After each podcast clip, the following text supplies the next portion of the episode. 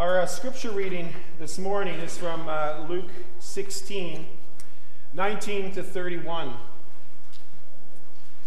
Luke 16, 19 to 31. Matthew, Mark, Luke, chapter 16. And as you're looking for that, for those who are visiting with us today, or maybe others who are regular attenders but need a refresher, we've been going through New Testament parables and uh, through the Gospels. And we're also following John Timmer's book, which is titled Kingdom Equation.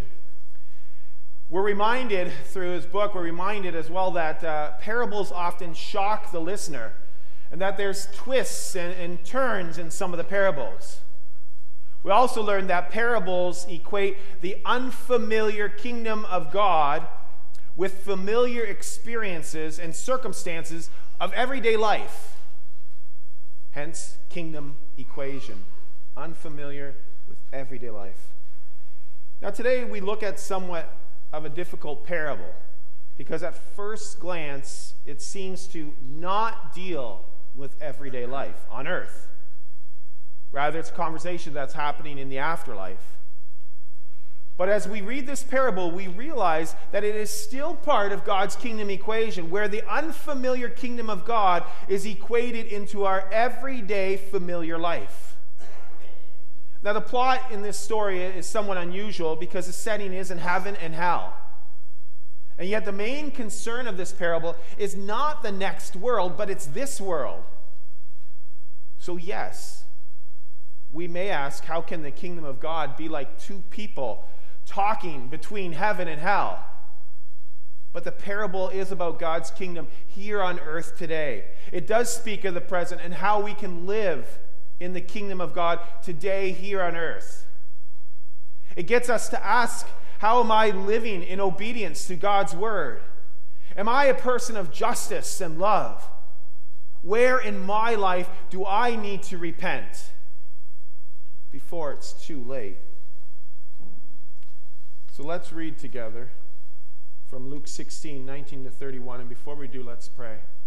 God Almighty, we give you thanks for opportunities to be together as your people in your presence, bringing praises to you, hearing words of assurance and grace from you, and also responding. And here we have again, Lord, a parable from Luke where you will be teaching us, instructing us, and just again reminding us of your amazing grace and love, how you love us, and how we can love you and love one another. So, Lord, work in us through the power of your Holy Spirit as we go through this uh, passage this morning. Um, speak to us and open our hearts and minds to where we need to repent, where we need to change our lives for your glory. In the name of Jesus, amen. Luke 16, 19 to 31. There was a rich man who was dressed in purple and fine linen and lived in luxury every day. At his gate was laid a beggar named Lazarus, covered with sores and longing to eat what fell from the rich man's table. Even the dogs came and licked his sores. The time came when the beggar died, and the angels carried him to Abraham's side.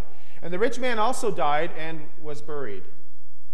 In Hades, where he was in torment, he looked up and saw Abraham far away with Lazarus by his side. So he called him, Father Abraham, have pity on me, and send Lazarus to dip the tip of his finger in water and cool my tongue, because I'm in agony in this fire. But Abraham replied, Son, Remember that in your lifetime you received your good things, while Lazarus received bad things, but now he is comforted here, and you are in agony. And besides all this, between us and you, a great chasm has been set in place, so that those who want to go from here to you cannot, nor can anyone cross over from there to us. He answered, Then I beg you, Father, send Lazarus to my family, for I have five brothers, and let him warn them so they will not also come to this place of torment. Abram replied, They have Moses and the prophets. Let them listen to them. No, Father Abram, he said, but if someone from the dead goes to them, they will repent. He said to them, If they don't listen to Moses and the prophets, they will not be convinced, even if someone rises from the dead. This is the word of the Lord. Thanks be to God. So, as we read this story, this passage this morning, and we talk about it, perhaps this story is less about a rich man and Lazarus, and maybe more about the five brothers, and how the five brothers are needing to reevaluate and readdress where their relationship and the five brothers represent us, where our relationship with Jesus is today. How are we believing the gospel today and living out the gospel today? Our works and lack of works do not save us or damn us, but there are consequences that impact others and ourselves today and for eternity. Now, the context of ancient Israel was a two tier economic system, it included the rich and the poor. So the characters were rather unusual, were rather usual for the listeners, but the setting, as mentioned, was rather unusual. One setting being eternal life in heaven, the other setting eternal death in Hades or hell. Scripture is clear that heaven and hell are real places. There is an afterlife when we die. And there are two possible places one can spend eternity. Now, this is not a parable that is to scare the hell out of us, but a parable that is put to heaven into us. As with other parables, in most cases, things that occur in parables may or may not be the exact representation of life today or life to come. Scripture is clear in many passages that there is a heaven and there is a hell. We said that. But also in this parable, there's this dialogue that's happening. A dialogue that's happening between someone in heaven and someone or someone in hell and someone in heaven. But the ability to converse between heaven and hell is not the point of the parable.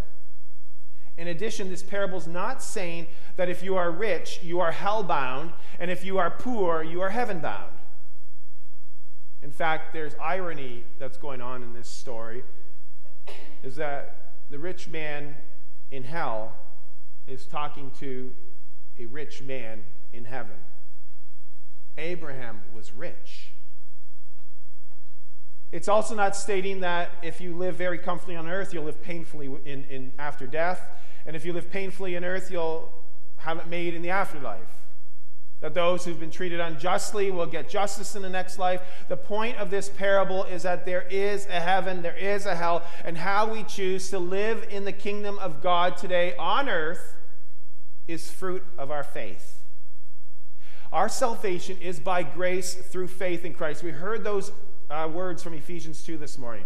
And how we choose to live our lives is indicative of our relationship with Jesus and our salvation. One of our members passed away last weekend, Doris Wilson. And at the funeral of Doris this week, one of her friends coined a phrase which is very biblical. He said, We bear the fruit that comes from the root. We bear the fruit that comes from the root. With Jesus as our foundation, as our root, how can we not bear healthy, blessed fruit?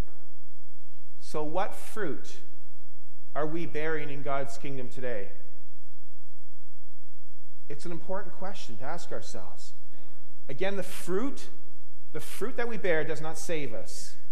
Only Jesus saves, but the fruit that we bear is indicative of the root. Is Jesus our root? So let's look at these two characters for a moment. The rich man goes to hell not because he's rich, but because of how he dealt with his riches.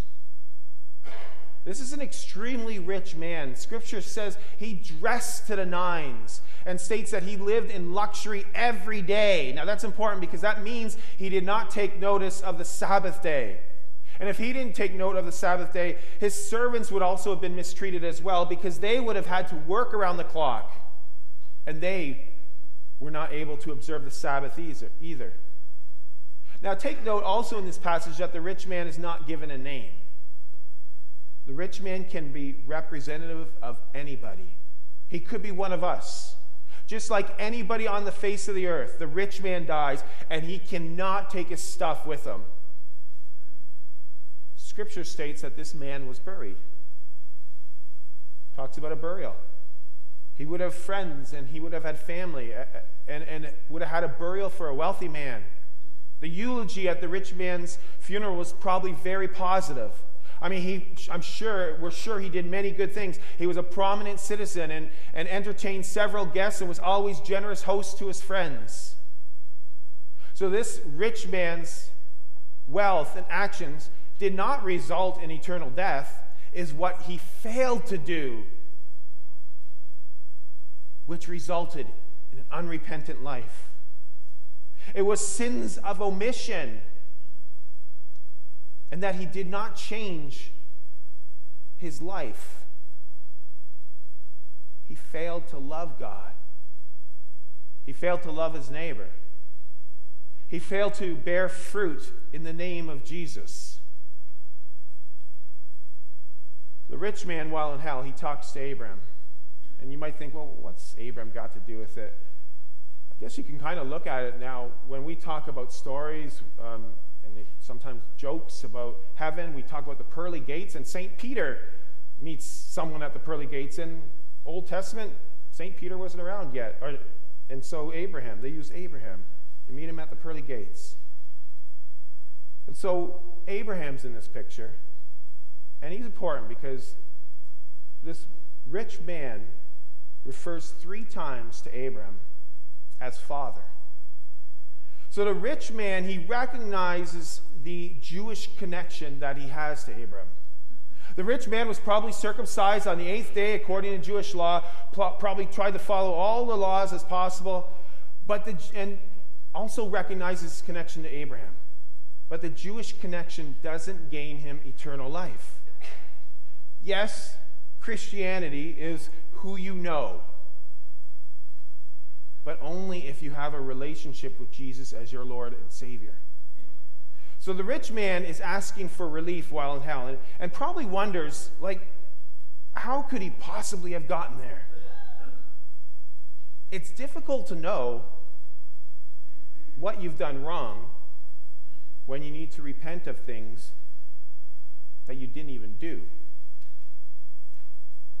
Sins of omission. He failed to love love God and love his neighbor. The other character is a poor man or beggar, and he's actually given a name, and his name is Lazarus. And Lazarus means God helps. Now, this poor man must have been very sick because he couldn't bring himself anywhere while on earth. This poor man had people to care for him, and people brought him every day to the gate of the rich man and we're told that the dogs licked his sores. The dogs were paying attention to him, but this rich man wasn't. We also know that the rich man was aware that Lazarus was there because when the two died, the rich man recognizes the beggar and even knows him by name.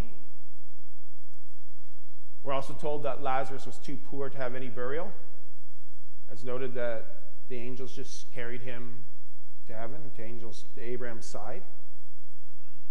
And Lazarus is included in this story, but he's not involved in the conversation.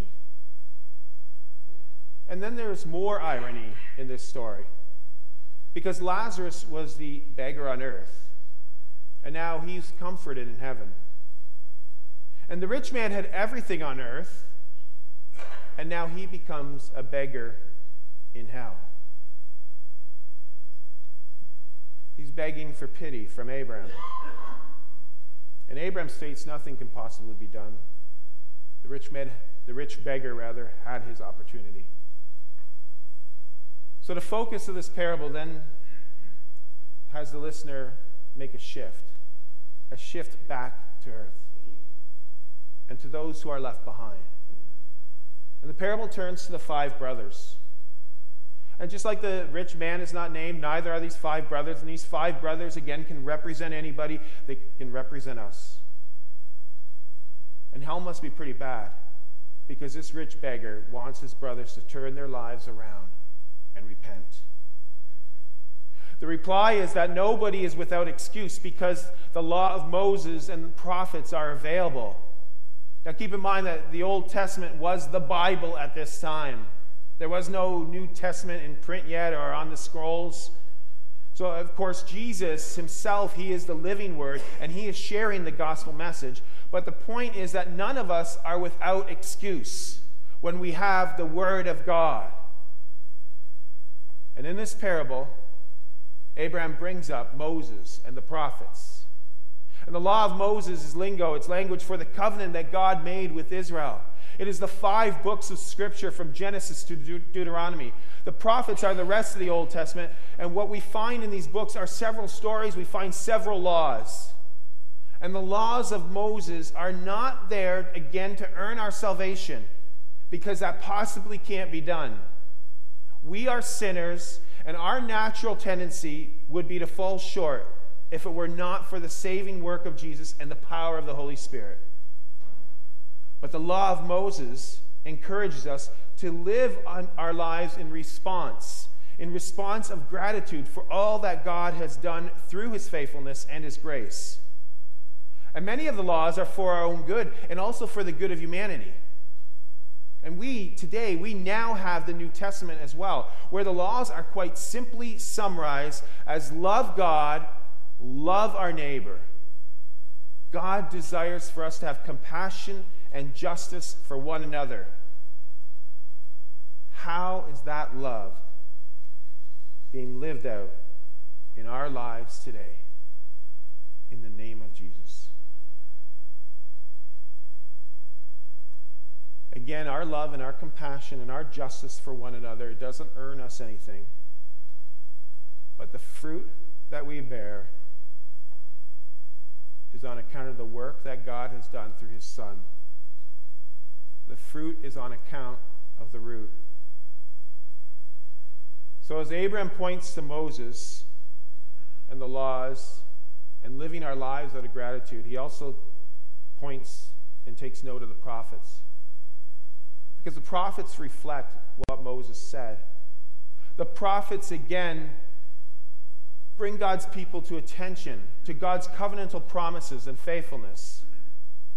Prophets are not only about foreseeing the future, but actually they're more about discerning, discerners of living out our lives in the kingdom today.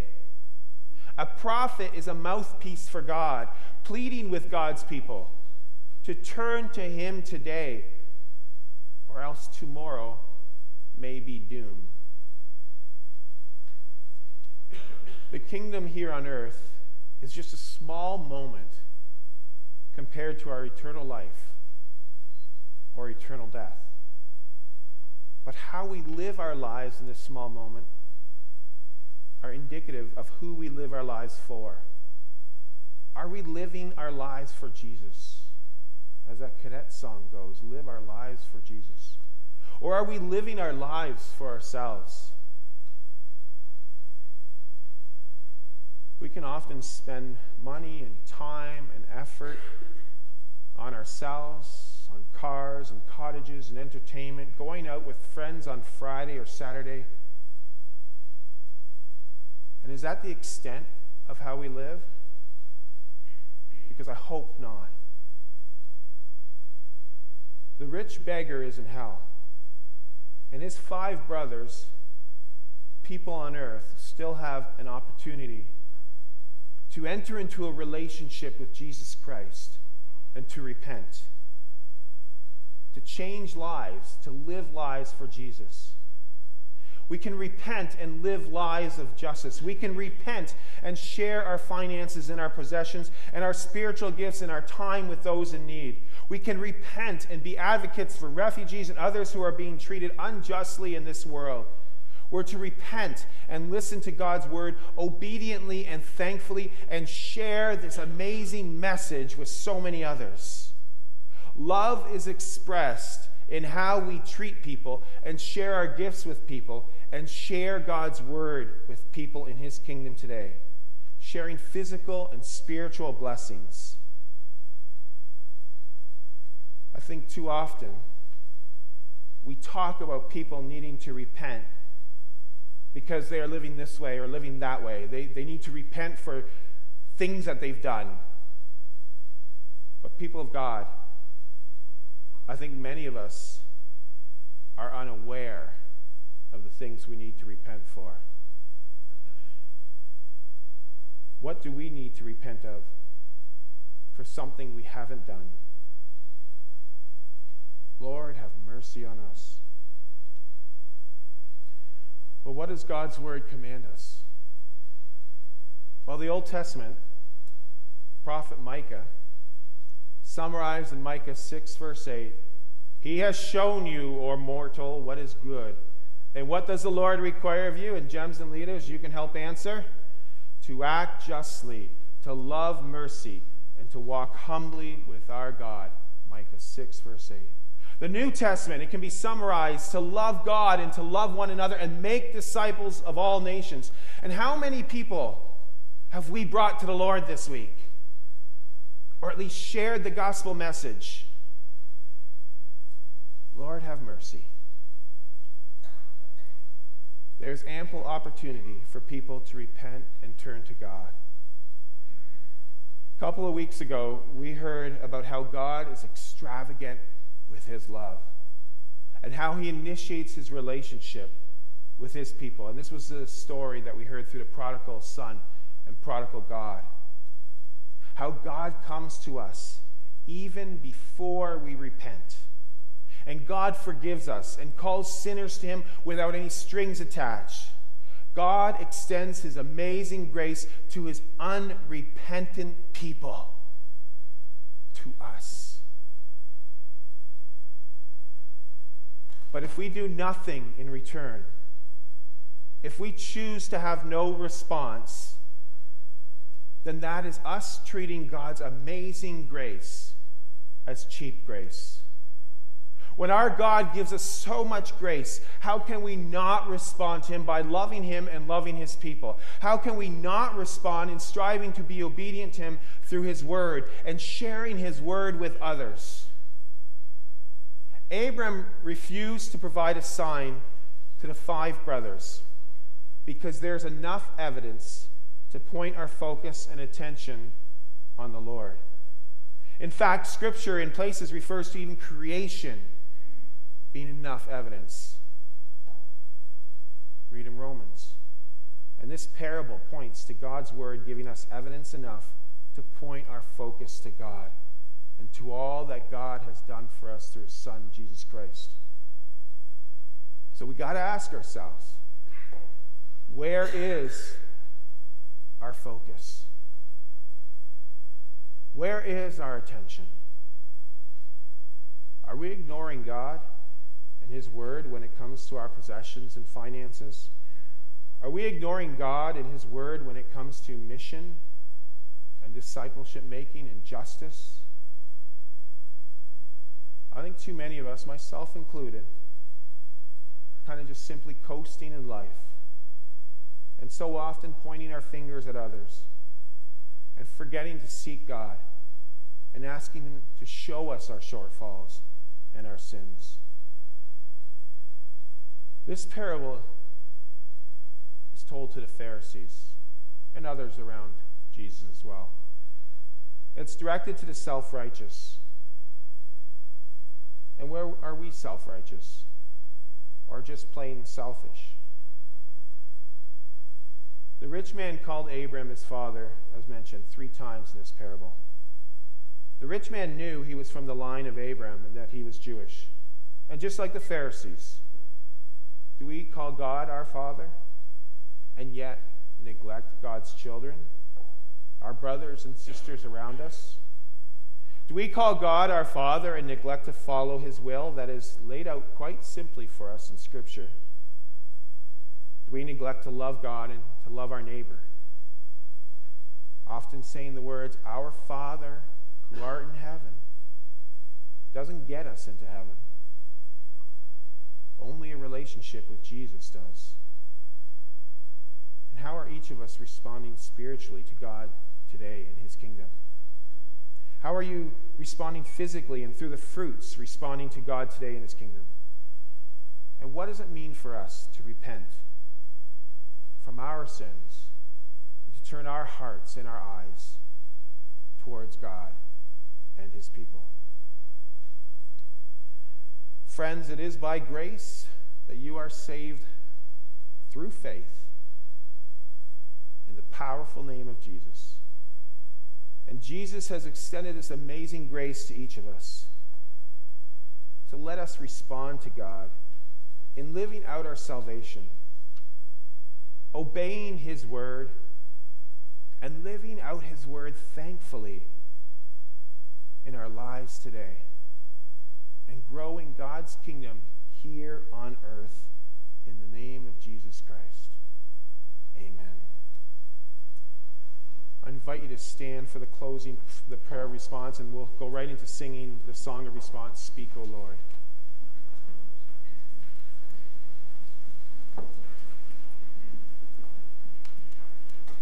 Gracious God, we do not live by bread alone, but by every word that comes from your mouth.